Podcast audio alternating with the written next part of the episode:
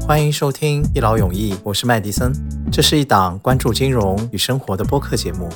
希望通过和身边朋友的聊天，帮助朋友们重构附近，治愈听众，也治愈自我。欢迎大家来到新的一期的一劳永逸啊、我是 Madison，呃，我邀请到了池树同学，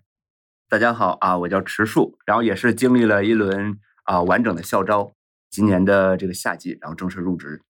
今天想聊的主要是两个部分，因为池树他比较有丰富的一个职场新人面试的一个经验。那我这边呢，作为工作了将近二十年的一个老人来说呢，目前还保持着一个记录，就是暂时面试的工作都拿到 offer 了，但是后来有一些没去嘛，所以我想说，今天我们就借这个机会跟大家一起来聊一聊。呃，你对于校招啊这一块儿，尤其是准备简历的时候，怎么样有机会可以提高你简历被选中的一个机会呢？我认为主要是三方面吧，第一是您首先尽可能详细的描写自己的这些学历背景，嗯然后包括自己的专业的一些信息。嗯，第二的话呢，因为呃，其中一定会有一项项目经历，呃，校招的学生刚没走有什出么项目经历对，没有对项目经历。是，个人认为是可以把自己在学校里面经历过的一些比较大的一些项目或者是课题给写上。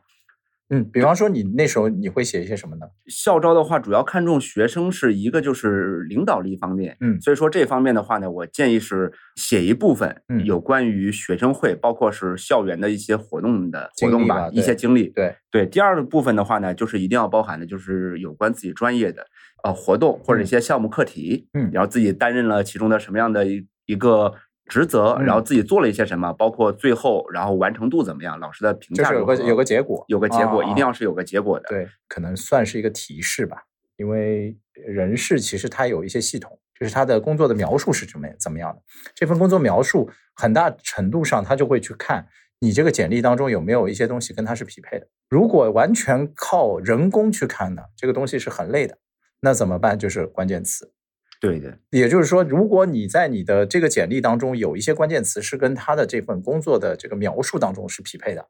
那你有可能有机会就是进入人工的这些这些机会。比如说一些 IT 的大厂，对它可能在简历上更主要是看到你之前的一些项目经历，比如说你是学大数据或者对学深度学习对的，对对对对，然后这些的话，对于他这个呃岗位的描述是嗯否有一个比较高度的一个契合？嗯但是如果是比如说金融行业，嗯，因为我们知道现在国内的校招环境的话，金融行业是比较卷的，不论是分行还是总行吧。然后头一页的有一个应聘名单，如果是从呃学学校背景来看的话，一般都是清北清北复复交然后对再往后是九八五二幺幺。对，但是我们看到二三年的秋招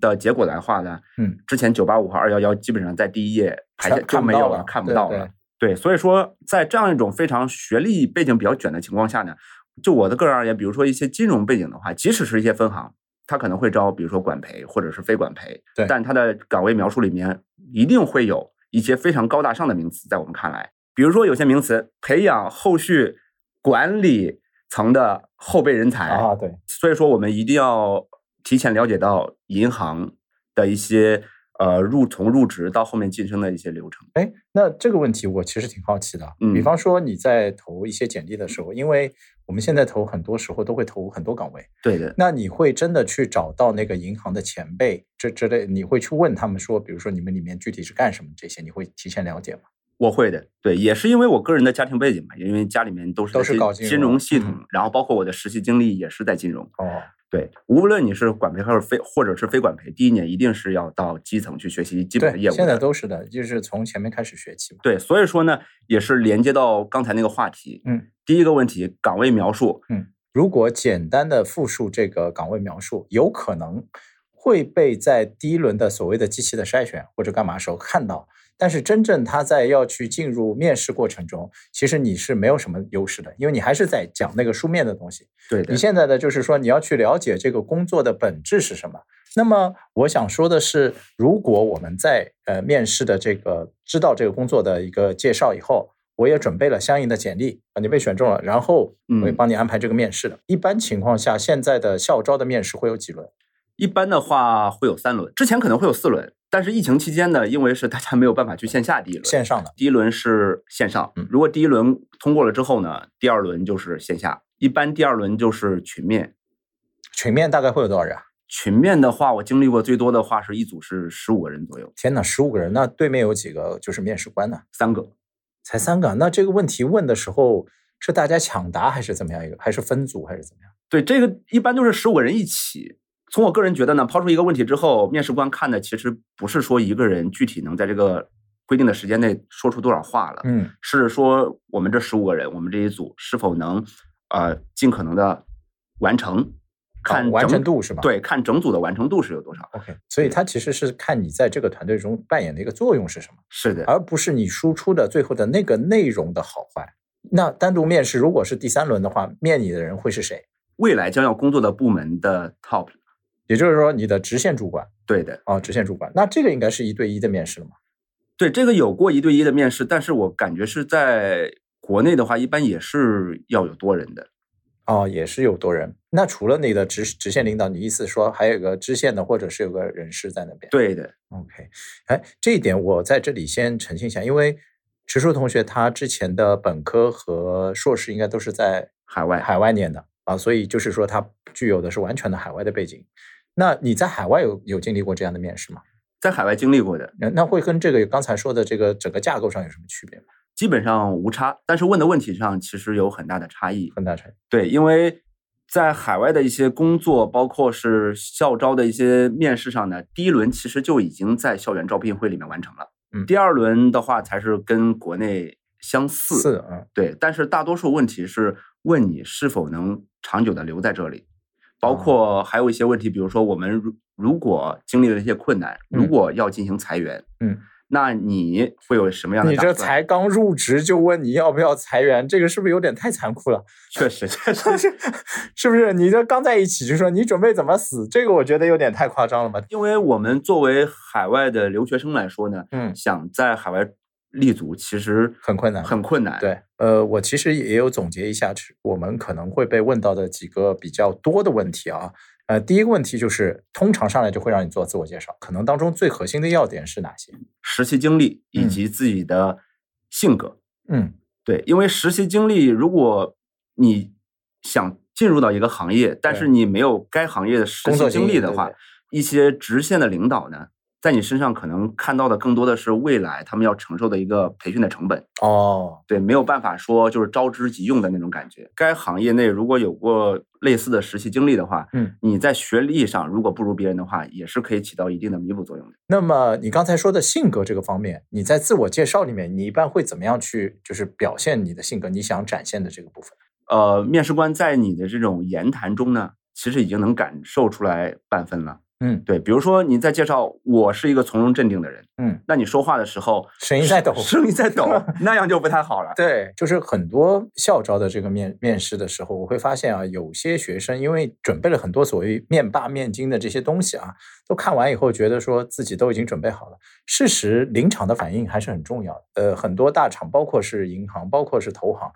自我介绍的部分不要太长。确实，我曾经看到过有一个人自我介绍，就是他肯定是很优秀的，但是他在当中说了一些很低调的东西。但你第一部分如果说完了，我后来再问你，你又是重复那一段，就是你没什么好说了。那第二个就是说我的性格，这些面试官比较喜欢哪种性格？就你说出哪几种，你觉得他的状态是比较 OK 的。一个呢，我觉得就是抗压能力强， 我们找到一个特别有意思的一点，我觉得这个我不知道在校招中会不会问你啊，他会问你未来的一些规划和打算，这个会问吗？一定会问的。你觉得这个面试官他其实到底想问什么东西？你能不能长足的在这里工作下去？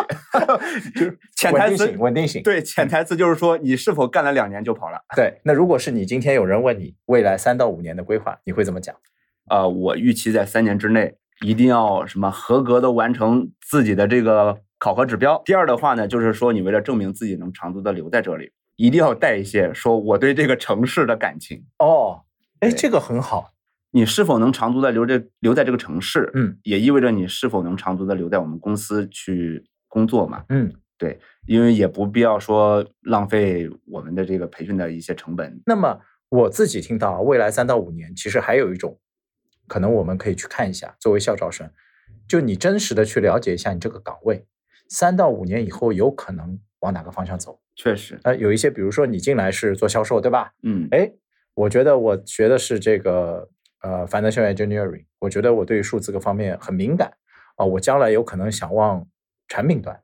去做转换啊。那我也了解到，其实我们之前可能有一些啊师呃师兄啊，他其实做了这个岗位，他表现非常出色，同时他展现出他在这一方才能，他在这个上面是有一些机会去做转换的。那我觉得至少我能看到这是一个有可能的事情。还有一点啊，就是你能不能说一下你自己的缺点是什么？这个问题到底是干啥？ 非常的尖锐。 我们要考虑到现实情况啊，嗯因为现在国内的就业形势压力非常的大。对，呃，基本上想往分公司或者是想往总部去的学生，一般是不是清北复交、九八五、二幺幺，嗯，都是本硕都是在海外的。对，对，所以说你要让一个这样的人、这样的学生，从小生活在优渥环境里的一个学生，嗯然后说出自己的缺点，他不一定真的能意识得到。我认为面试官一般问到这个问题呢，主要是想问你的这个脸皮有多厚。 当时我的一个回答是说，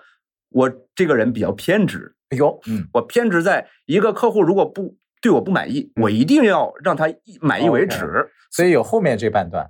有没有人真实说自己缺点？真有，在群面的时候有一个同学吧，对，当时他说了一句：“我觉得我话 多。”然后紧接而来的就是群面，嗯，十五个人总共给了十二分钟，对平均下来每人其实说一个观点大概半分钟就够了，对。然后他自己说了五 分钟，他完美的诠释了话多这个事对，然后就是完全不矛盾，完全诠释了自己的缺点，对，但是然后他有被留下来吗？不没有，缺点的这个描述是一个送命题来的，是你回答一定要回答，你不能说我没有缺点，我就是过于完美，那我觉得也是一个死字。所以你描述那个点应该是说一个可有可无的东西，但是把它找回你的工作上，这个应该可以加分。还会问一个问题啊，你可不可以分享说你在你的不管是人生还是原来的读书的过程中，对对那他问这个问题到底背后的逻辑是什么？当时我想到的是，他想问我的这个随机应变能力，测试一下我在困境中，或者是今后的工作中，如果遇到了不顺，我会逆商就是逆商啊，对，如是怎何么？样的？嗯对他就是想问你，就是你之前经历过一件坏的事情，嗯，然后你在后续的过程中，怎么去把这件坏的事情变好了？对你不要侧重去描述你的挫折有多恐怖。你如果在侧重上描述那个东西有多恐怖，就代表那件事情对你的影响其实很大。那就像你说的，可能我前半段我只讲百分之十到十五，后面大段是描述我慢慢怎么样走出来。那走出来的过程中，你又可以在当中加入什么？你的沟通技巧、你的团队技能、你的管理技能，然后你自我的一些呃性格上的一个治愈，包括和人相处。因为我听过一个女孩就说，她以前就是在学校被人欺负还是什么那些东西，那使我直接想到，我虽然没有任何的这个歧视，但使我很快想到就是她的这个人的情绪可能会有问题。就很快跟她的情绪不稳定这个东西是 link with together，就是你觉得嗯就是这样了。还有一个是到最后的时候啊，我们会遇到的职场新人经常会遇到的问题。他会说：“好的，那今天我们就先到这儿吧。你还有什么想要问我的吗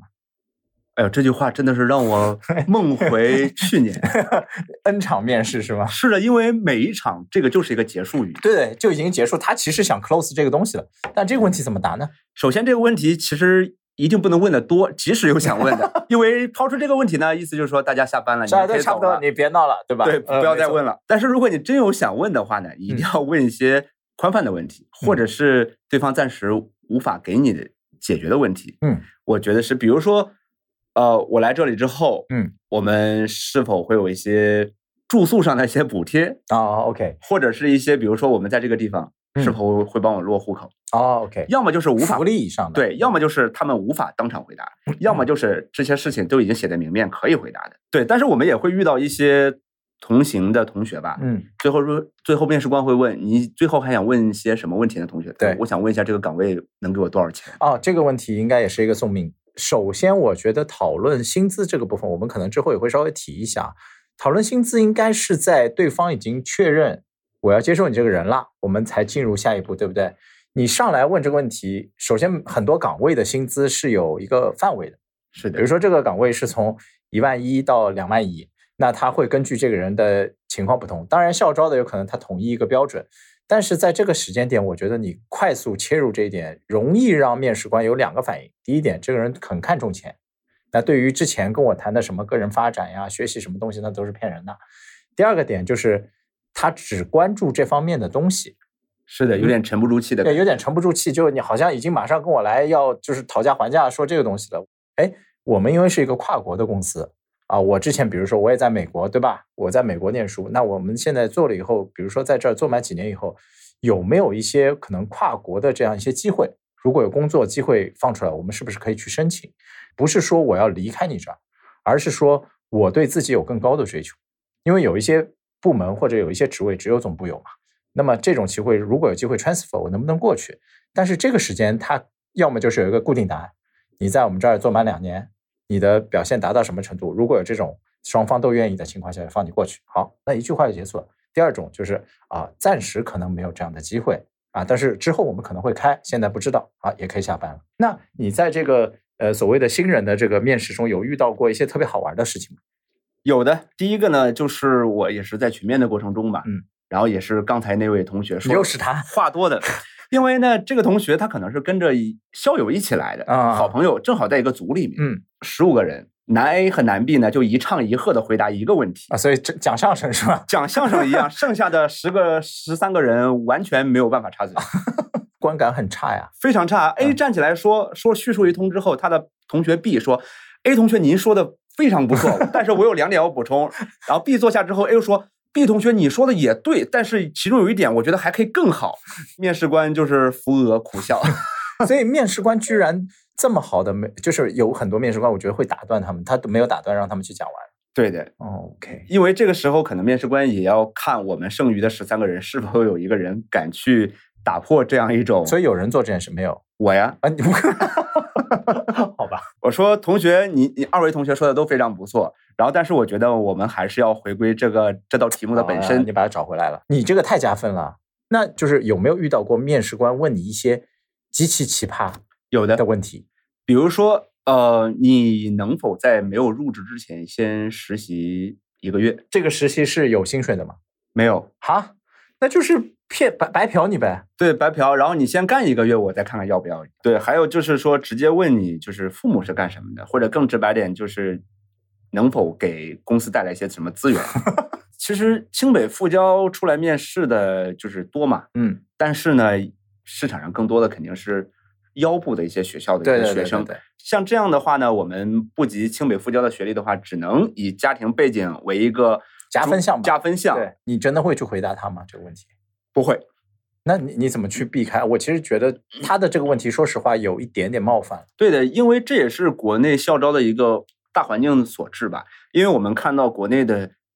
招聘，嗯校招其实已经不是说简单的从纸质去投递了，嗯而是大部分呢都是在网上，比如说啊五幺 job 嗯或者是智联招聘上，嗯每个公司都会与这些网站合作，让大家再在网站上去填一份，嗯，其中一定会有一项父母的姓名、联系方式、啊工作单位，好恶还有心甚至还会有一些职位职务。我以前我依稀记得，只有在入职以后，嗯，他会要去填一些这个，但他他填的这个，因为是类似于像紧急联系人嘛，对的那，万一有什么情况，他要去找谁？我觉得这个还好。当你听到这种类型的问题的时候，你你你可以多想一想，你要不要进这家公司啊、嗯不要就是委曲求全了，因为有一些问题，就比如说你还是单身嘛，哦，真的遇见过，呃，可能境外的这个机构在有一些方面会比较好，尤其对于个人来说，有一些问题，就比如说你有没有什么要二胎的准备？哎呦，天哪，这个在国外直接是死掉了吧？就是公司直接你就是你可以起诉他，因为他是觉得你是侵犯我个人的一些隐私，而且你有些歧视了对的，啊。但是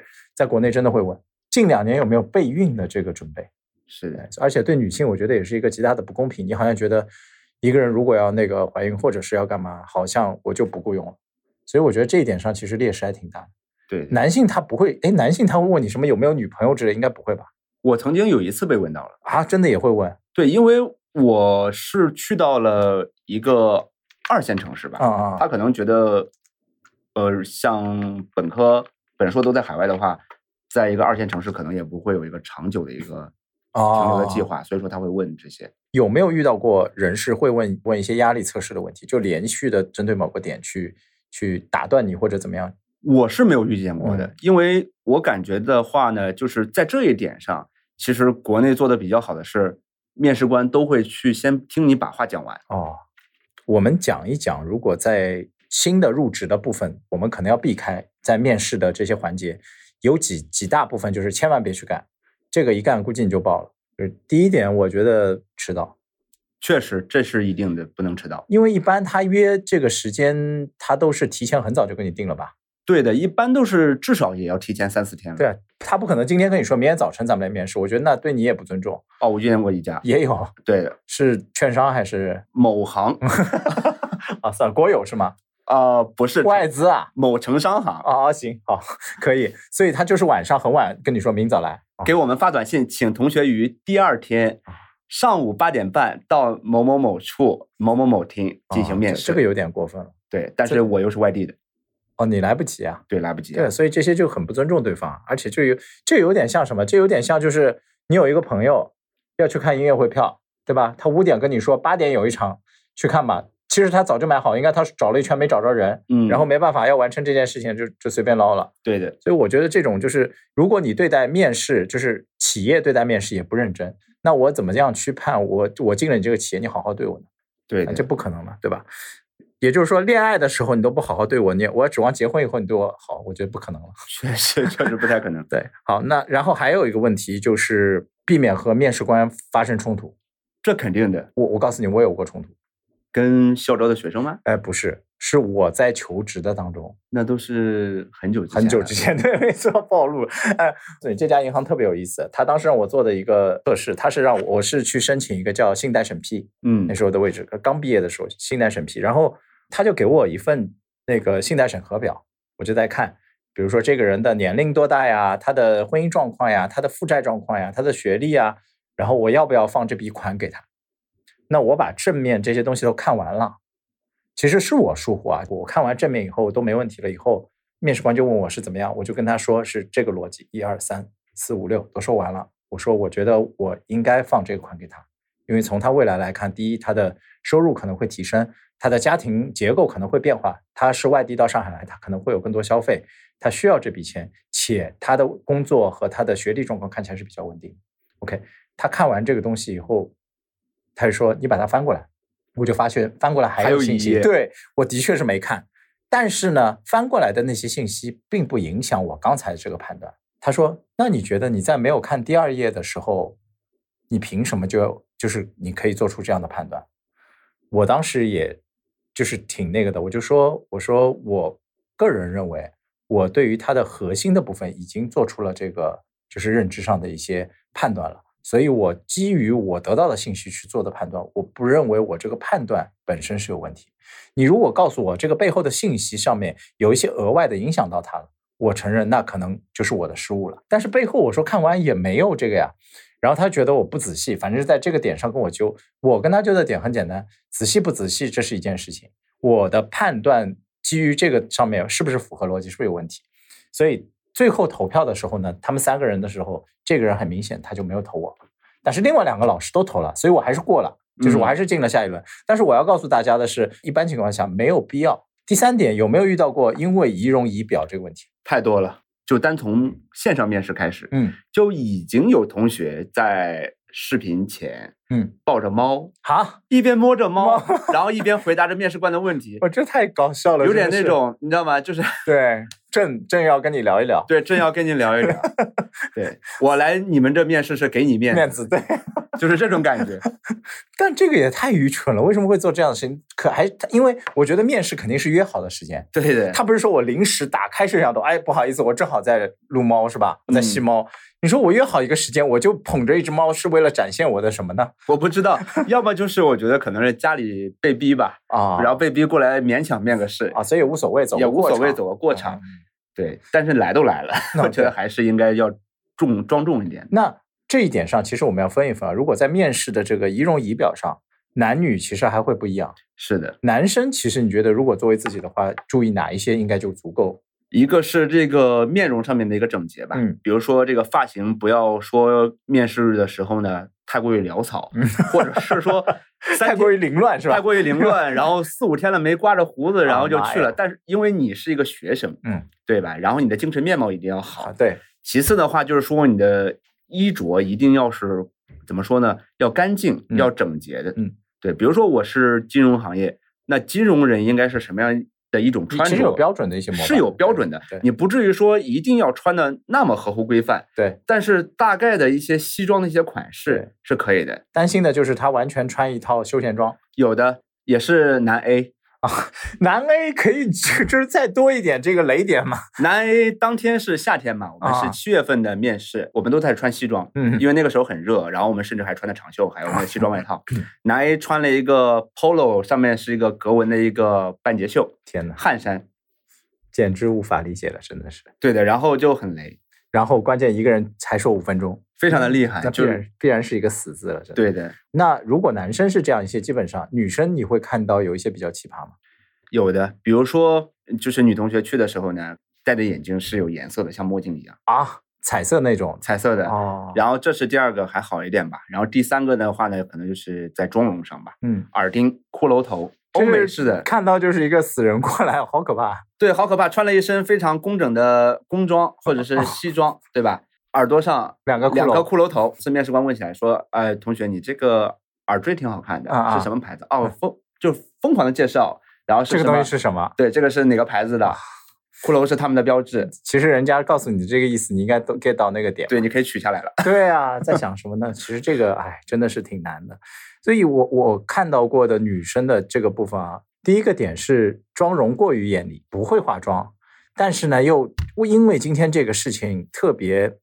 就是庄重要来弄上这个力量啊太大了，不管是这个唇彩啊各方面，就你你走进来那感觉就是这个人不是我们这个行业。第二点呢，就是裙子的长度，对的，对，呃我会去看这个，就是因为裙子如果过短，我个人觉得就是，你比如说银行这个职业，其实到至少到膝盖。是的你，要是说你你就穿一个小短裙过来，那我会担心，就是比如说我们今天群面干嘛，你要坐下来，其实你很容易会有这种这种走光或者干嘛。对，对于职场来说就是不是很专业了。对嗯我们以前有个同事，就是真的，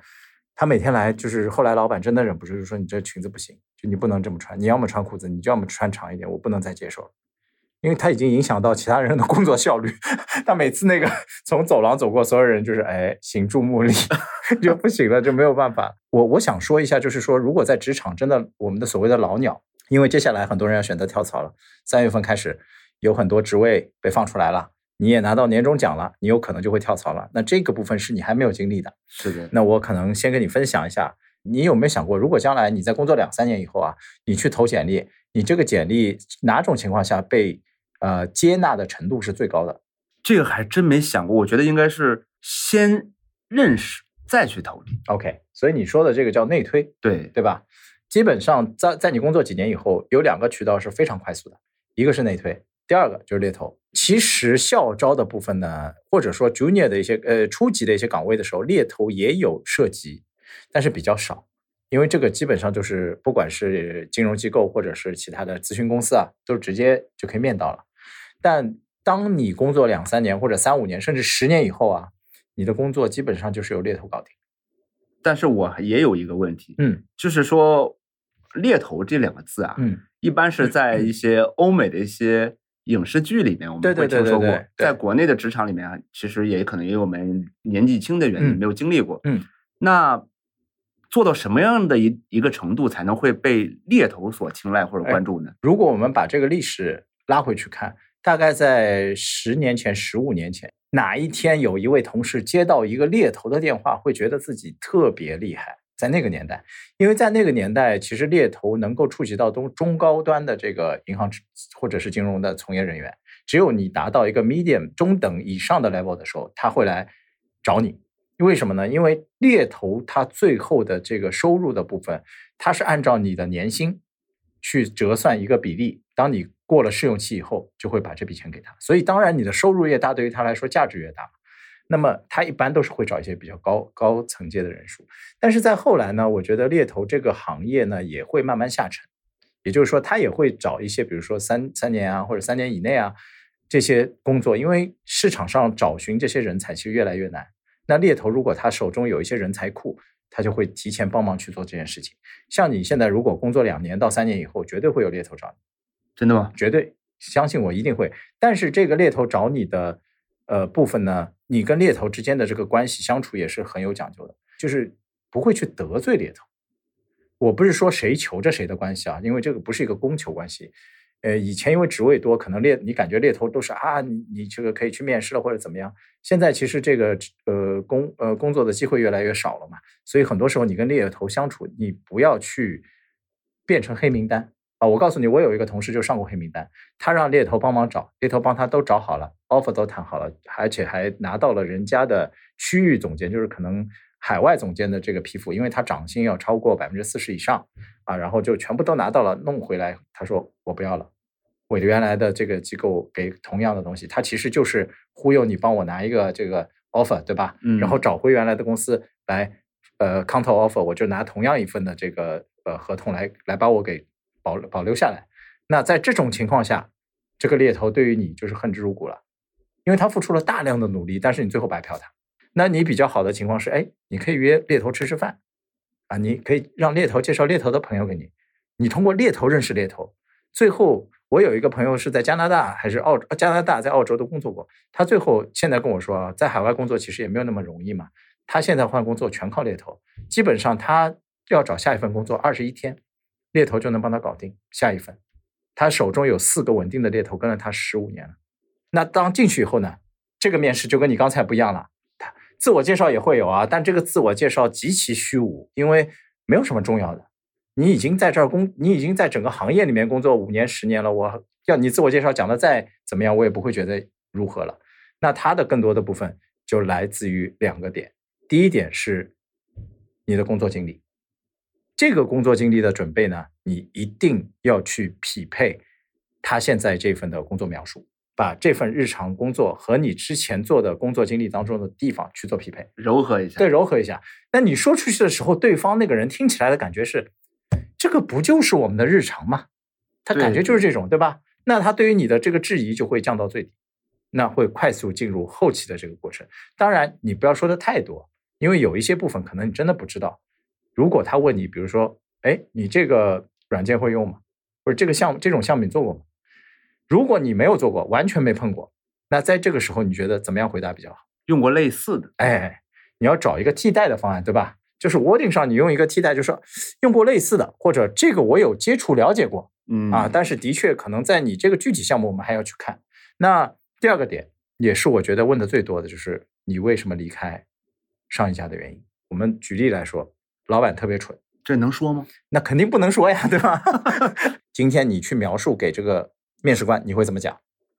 我与我之前的老板工作理念不合，，哎，你看这个就很迂回了，对吧？对对，很迂回。我啊，这就是很这个所谓的不符合这件事情，没有谁对错，对，千万不要啊！就是我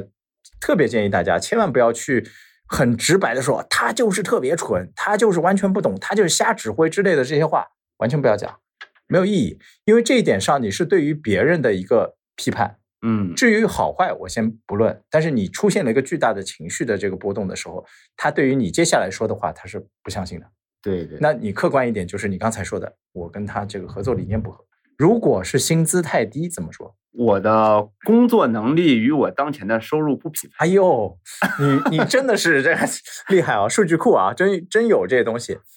我的工作能力体现出，首先说我自己强，对吧？对第对，二，不匹配。我不是说他们真的就是我特别看重钱，但是我付出那么多的情况下，这一点是太少了。最后一个问题来了，那请问你的期待的薪资是多少？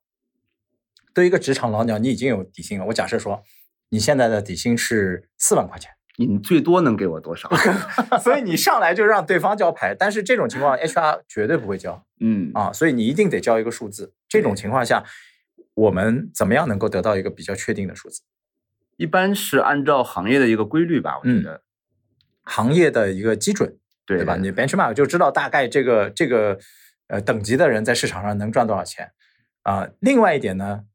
其实我会给大家一个建议，大家在最后谈薪资的部分啊，包括有时候你和现在的公司在谈薪资的部分，有时候年底的那个分红来说还不及你的薪资的增长，因为当你的底薪增长以后，是一个长远的增长。人是在最后探讨你的薪资的时候，他是根据你底薪加提成的总的一个 package 去看，他能否给你加到多少。那我们以前啊，在经济市场比较好的时候，我们会提一个叫合理的升值空间，也就叫 reasonable 的 increase。这个合理的一个增值是多少呢？以前是百分之三十，但是很明显，近两年来说呢，你他上来就会跟你说，哎呀，你知道的，现在这个市场情况很不好，所以这个可能看起来有点多了啊，就开始进入谈判的这个过程了。但是我教大家一点，不管你给的值是什么，你第一次交出去的这个值必须是你心中的一个极值，千万不要有妥协的值交出去。比如说你现在四万，你心底想的就是我这次跳槽得六百，你就交六万，因为未来的。谈判的最后结果，你今天交出去的就是你未来工资的最高值，不可能大于这个值，因为只要你这个值落在对方的范围内，对方就是这个值给你，因为这是你的预期，不是吗？是的，我为什么要多给你？没有必要。那么，如果你给了一个很低的值，会遇到什么状况？就是你正好卡到那个级别，他就在考虑说，那我是不是降一个级别也能要你？那这个时候就会再来跟你谈，哎，你知道啊，现在大家都在砍。啊，这个位置也是刚设立出来的，呃，不是那么容易，所以你看一下是不是还能再调整？那你那时候就很被动了，嗯你已经进入这种被动的去跟他谈判，那你只能说，要不我最低能接受是多少？好，那当你经过了这些薪资的什么东西全弄完了，就会来一个背景调查。嗯、背景调查其实简单来说，它就会判断你刚才说的那些话当中的一些职位的事情是不是真实的。那我经历过的一些背调呢，现在背调基本上都是由第三方的公司来背调。你可以去填你将来想要被想要被背调那个人，你比如说你你离职了，然后你就写我的经理是老麦。那如果是做的粗糙一点的背调呢，他直接通过你给的信息来做背调了。如果做的细致一点呢，他有可能会做两件事情：第一件，他先通过你这个东西来跟我做，然后他再去找 HR 核实，就人事核实我在这个公司里面是不是这个职位。那这就有一个匹配度了。现在的背调我，我我感觉大多数是以你提供的人为主，啊，如果比如说你能够提供一个座机和一个手机之类的这种，他觉得没什么问题，至少你是机构内的嘛。然后我遇到过一次搞笑的事情是什么呢？就我人比较好，所以最后状况是大家同事离职的都找说我我找那谁打给你，嗯，你就是我老板。那个时候我还在一家澳洲的一个银行，那时候在做支支行的行长，然后呢。我就有两个手机，一个是公司给我的工作手机，一个是自己手机。这两个人好巧不巧呢，他们就是去给对方呢是各给了一个手机，一个给了工作手机，一个给了我私人手机。别人就打过来了，电话问我说：“哎，你好，我想问你一下，你是韩先生吗？”我说：“对，我是。”然后他就说：“啊，我想问一下那个谁在你们这边表现怎么样？”我说：“啊，他表现很好，他之前前几年获得什么东西啊啊啊，做完了，对吧？这件事情 OK 了。”他说：“好的，谢谢你。那有什么问题我再后续联系。”我就是那个自己的电话，这个同事 A 就做完了 background check。结果呢，到了下午的时候，另外一只手机响了，那个手机的来电一看就是早晨那个电话，那还是那个人对吗？那如果再这样的话就穿帮了嘛，因为他他们两个人不同部门的，怎么可能同一个老板对吧？他说：“喂。”然后我那时候反应特别快，我说：“喂、哎。”就那个更换一下声线，对，更换声线。喂，然后他就说：“哎，是韩先生吗？”我说：“哎，对。”然后他就说：“啊，我想跟您，好的，没问题。”他在这儿很出色，然后他说啊，好的，谢谢您挂了。我想说，好像我们那时候大学就是签到，签到对吧？我、哦、我到了对吧？一个人可以扮演五六个人，对对。我想说背调居然可以这样做啊！但是这个我不是特别建议啊。我的同样的建议是，大家尽量还是找自己的主管，以防说你前面都通过了，最后一关被查出来你作假，那会有问题。然后对于最后的简历，我觉得我也是提一个醒吧，就是简历的这个部分，如果你是一个职场老鸟。你的简历在描述的过程中啊，可以加一点水分的，因为你已经有空间加了。因为对于池入同学，你在刚毕业的话，你能加加不出什么嘛？确实，只能在你的就是所谓的学生的这个生涯中去加。但是你在职场生涯中加的东西水分就很恐怖了。我曾经有一份工作的面试，我可以跟大家说，那份工作我在去面试之前完全不了解。他是做一个 corporate treasurer，就是你是负责企业的资金部，你是要去跟他们做一些。外汇的一些结算啊，包括一些所就是那个互换啊这些东西，我之前是完全没碰过。那我就临时看书，然后在网上找案例，就是找比如 A 公司跟 B 公司签这个东西怎么签，然后我再找到我另外一家银行做这个职位或者做这个职位隔壁的人去问他说大概是怎么样。然后第二天我去面的时候，我记得特别清楚，是一个香港的老板，他真的当场就给我出道题，他说不用多说，我给你这个一个一个一个，比如说呃一个 case study，就是这个案例是怎么样，你给我写，你你怎么样出这个方案，我当场就写给他，因为这个案例跟昨天那个有点像，但是最后他就说啊，可能哪一个部分我觉得有点问题，但问题不大，OK 了就给我 offer 了。但后来我心里想了想，我觉得这玩意儿这装一天可能可以装一辈子不 对太对对行对对，当中有一方面外汇方面我是比较强，但是还有一些的确我没碰过。那嗯我个人心底还是有一些不不安定性，就是觉得万一进去这个不靠谱，被人看出来我嗯不愿意啊，就是还是有这个状况。那我觉得坦诚还是挺重要的，对但对是就是我们刚才说的几个雷区稍微避一下，我觉得就 OK。嗯 我最后讲一个我校招的故事，我觉得我们就可以 close 今天的这个部分了。呃，我校招的时候遇到一个美国的公司 Home Depot，是做那个美国家最大的那个家具连锁。当时呢，他让我进去以后，其实想做供应链方面。我是一个校招生，我哪儿懂什么供应链不供应链？但是呢，之前在必胜客打过工，那我是没有任何东西可以讲，我只能说，那我就浅浅谈一下这个必胜客的供应链是什么样的，对吧？他说：“来，你跟我说一下。”我记得有大概就像学校那个那么长的一个一个黑板，他在会议室，那个会议室特别大。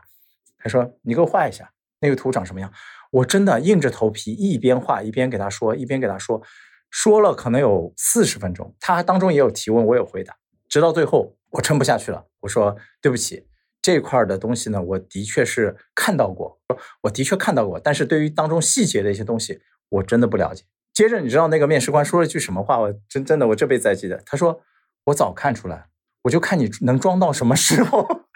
这也是一种抗压能力的表现。对他就是说，哎，来，我继续问你，然后你还能画，来，再再画下去，我看你能装到什么时候。然后就讲这些的时候，让我觉得说，哦，原来他知道。然后他说，第一，你的你画的这个图可能跟真实的状况完全没关系，但是我觉得逻辑是自洽的。第二来说，我觉得你最后承认了这件事情，说明你还是诚实的，所以我愿意给你下一次的这个面试机会。这个公司还特别有意思，他是老大，他面完就是他面一个下属来面我就结束了。后来其实面试也通过了，但是我后来想一想，我学的是金融，我又去做这个这个什么家具行业，这个什么供应链这些东西，有点奇怪，于是也没去。好吧，那我们今天的节目就先到这儿啦。先到这里，好，先跟大家说拜拜啦，大家再见。再见。